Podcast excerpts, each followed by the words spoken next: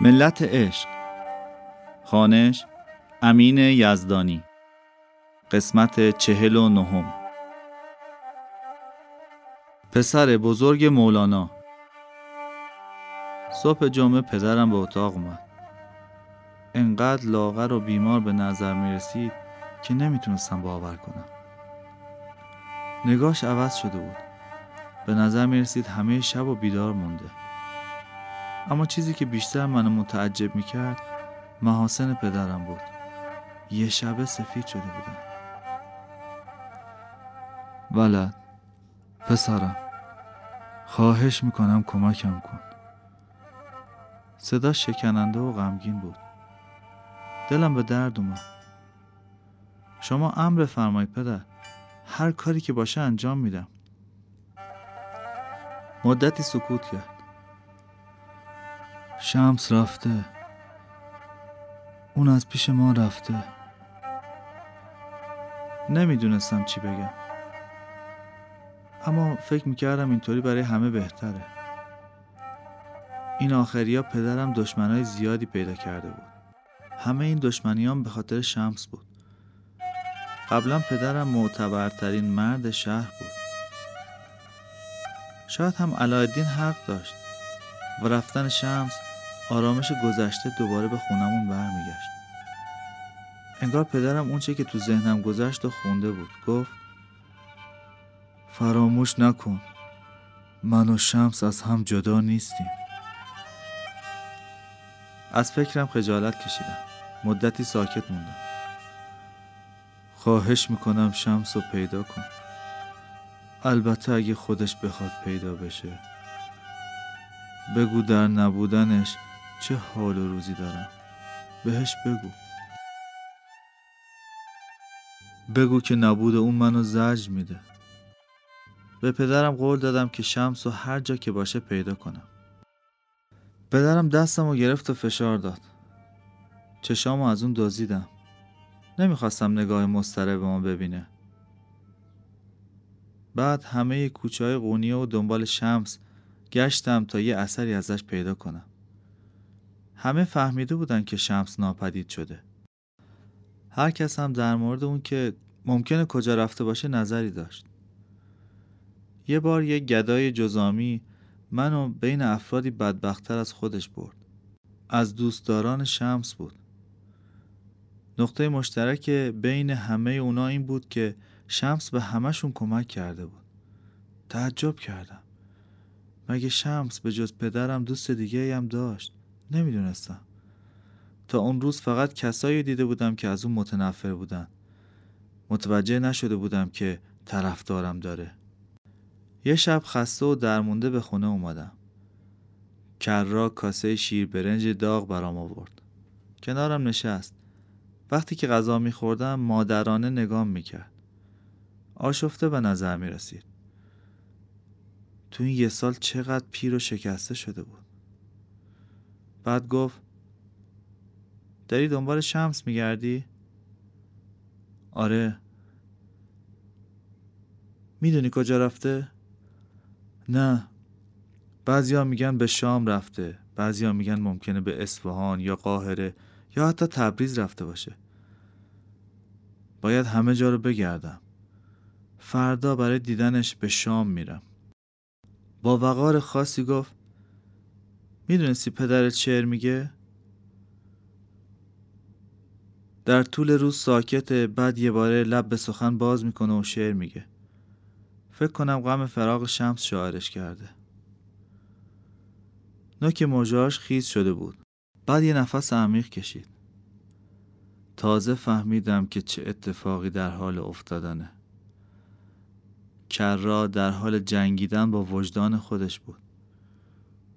از رفتن شمس کرا بیشتر از بقیه خوشحال بود. حداقل راحت بود. اما از طرفی اون برای اون که پدرم رو خوشحال ببینه راضی به انجام دادن هر کاری بود. می‌دونست که پدرم فقط با دیدن شمس خوشحال میشه. بازگشت شمس به این معنا بود که پدرم دوباره اونو فراموش می‌کنه.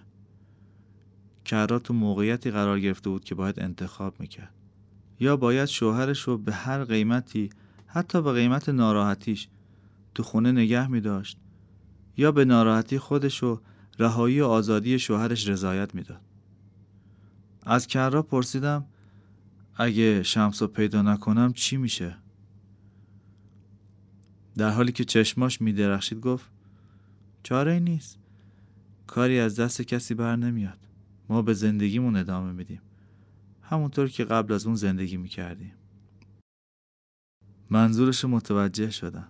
نیازی نبود برای پیدا کردن شمس به شام برم. می‌تونستم همینجا تو قونیه بمونم. یه اتاق توی سرا کرایه کنم. چند هفته بعد برگردم و بگم همه جا رو گشتم و شمس رو پیدا نکردم. پدرم بهم اعتماد داشت. این کار به نفع کرا و علایالدین و شاگردا و مریدان پدرم بود. این کار به نفع همه ما بود. به آرومی پرسیدم به نظر تو چیکار کنم؟ کرا زنی که دینش رو تغییر داده بود و بعد از مرگ شوهر اولش با پدرم ازدواج کرده بود و در حق من و برادرم مادری کرده بود زنی که شوهرش رو انقدر دوست داشت که شعرهایی که برای یکی دیگر گفته حفظ می‌کرد نگام کرد. فقط نگام کرد و هیچ چی نگفت. جواب سوالمو فهمیدم. دنبال شمس رفتن یا نرفتن امتحان من بود. مولانا قونیه آگوست 1246 وقتی که شمس نباشه دنیا مثل چاه عمیق و تاریکه. از روزی که رفته مثل کویری بی حاصل شدم از طلوع تا غروب تنها تو کتابخونه میشینم و به شمس فکر می‌کنم. شمس برای من همه چیز بود. برای من یه دنیا بود. حرفای اون مدام تو گوشمه. می‌گفت روزی میاد که تو بزرگترین شاعر عاشقای جهان میشی. تو دنیا اسمت سر زبونا میافته. اما من این روزا کلامی حرف نمی‌زدم. به خودم خموش می‌گفتم. شمس از همون روز اول می‌خواست من شاعر باشم. اما نمی‌دونستم برای این کار منو ترک می‌کنه. دو سالی از روزی که اونو جلوی سرای شکرچی دیدم میگذره. اومدن شمس اتفاقی نبود که رفتنش اتفاقی باشه. شمس می‌گفت با باد به زندگیت نیومدم. که با باد از اینجا برم. بعد این داستان رو تعریف کرد. روزگاری درویشی بود که خداوند کرامت بسیاری به اون عطا کرده بوده. اما این درویش فقط یه مرید داشت. درویش از این اوضاع راضی بود و نیازی به داشتن مرید نمی‌دید. اما شاگردش اینطور فکر نمی‌کرد. دوست داشت که همه بدونن و با اصرار و خواهش از درویش می‌خواست عده مرید و اونجا قبول کنه. درویش بالاخره رضایت داد. حالا که اینقدر اصرار می‌کنی باشه قبوله. روزی با هم به بازار میرن. یه دست فروش آب نباتایی به شکل پرنده میفروخته. درویش به سمت اونا فوت می‌کنه. باد شدیدی میوزه و همه آب نبات جون می‌گیرن و مثل یه پرنده بال می‌زنن و از اونجا میرن. مردم شهر از این اتفاق شگفت زده میشن و دور صوفی حلقه می‌زنن. همه می‌خوان که به شاگردی اون در بیان. انقدر اطراف شلوغ میشه که شاگرد قدیمی دیگه نمی‌تونه به اون نزدیک بشه. چند روز بعد شاگرد به زحمت خودشو به درویش میرسونه و میگه قربان خیلی شلوغ شده دور ورتون. قبلا بهتر بود. همه اینا رو بفرستید تا برن. صوفی هم میگه چشم حالا که اصرار می‌کنی چشم. روز بعد درویش هنگام وزن بادی در می‌کنه. مریدا که انتظار چنین حرکتی رو نداشتن از این کار اون مشمعز میشن و همه تکه رو ترک می‌کنن. همه به جز یه نفر فقط همون شاگرد قدیمی. درویش می‌پرسه فرزندم تو چرا نرفتی؟ در جواب درویش شاگرد میگه من با باد نیومدم که با باد برم تا امروز شمس هر کاری را که برای رسیدن به کمال گفت من انجام دادم می‌دونست که مردم حرفا و کارای اونو درک نمی‌کنن. حتی کسایی که دوستدار اون بودن از اون ناامید شدن همه کتابامو تو آب انداخت تا بتونم عقل و منطق و هر چیزی رو که گمان می‌کنم به کنار بذارم. همه فکر می‌کنن که اون با فقیه و عالما سر جنگ داره. اما نمی‌دونن که اون بهترین مفسر آیات قرآنه. اون فقیه بود اما فقیر بود. شمس در خونه ما رو به روی زن بدنامی باز کرد و ما رو مجبور کرد با اون زیر یه سقف زندگی کنیم. به ما یاد داد تا به شایعات اهمیتی ندیم منو به می‌خونه فرستاد تا با مستا و عیاشا هم کلام بشم یه بار ازم خواست تا جلوی مسجدی که همیشه وعظ می‌گفتم گدایی کنم برای اولین بار بود که جای یک گدای جزامی قرار می گرفتم و دنیا را از چشم اون می دیدم. فهمیدم از جای اون چطوری به نظر می رسم. شمس منو از بین حاکما و مریدا و اطرافیانم دور کرد. منو بین مردمی فرستاد که پسترین جایگاه و بین مردم داشتن. به لطف اون با کسای آشنا شدم که امکان نداشت هیچ وقت با اونا روبرو بشم مرزهایی که درون ذهنمونه قضاوتهایی که درون قلبمونه همه رو باید نابود کرد تا بفهمیم با همدیگه برابر و یکی هستیم و فقط یک عشق باقی میمونه که اونم عشق الهیه. به خاطر اون از انواع امتحانات عبور کردم. از عرش به فرش اومدم. مردم منو به چشم یه مجنون و دیوانه نگاه می‌کنن. اما تنها خواستم اینه که تو انتهای این تونل تاریک حسرت و جدایی به پایان برسه و من دوباره شمس رو ببینم. حاضرم همه چیز رو رها کنم اما یه بار دیگه صورتم به جمال اون روشن بشه. دیروز کرا به من گفت که روز به روز بیشتر شبیه شاعرا میشم. چیزی نگفتم. چقدر عجیبه. تا قبل از این به شاعرها اهمیتی نمی‌دادم. اگر مولانای سابق بودم اعتراض می‌کردم. اما حالا بدون اون که بخوام به طور مدام از دهنم شعر خارج میشه. اما این کلمات من نیستن. من فقط واسطه هستم. مثل دوات و قلم و مرکب. هرچه به گوش جانم زمزمه میشه من می نویسم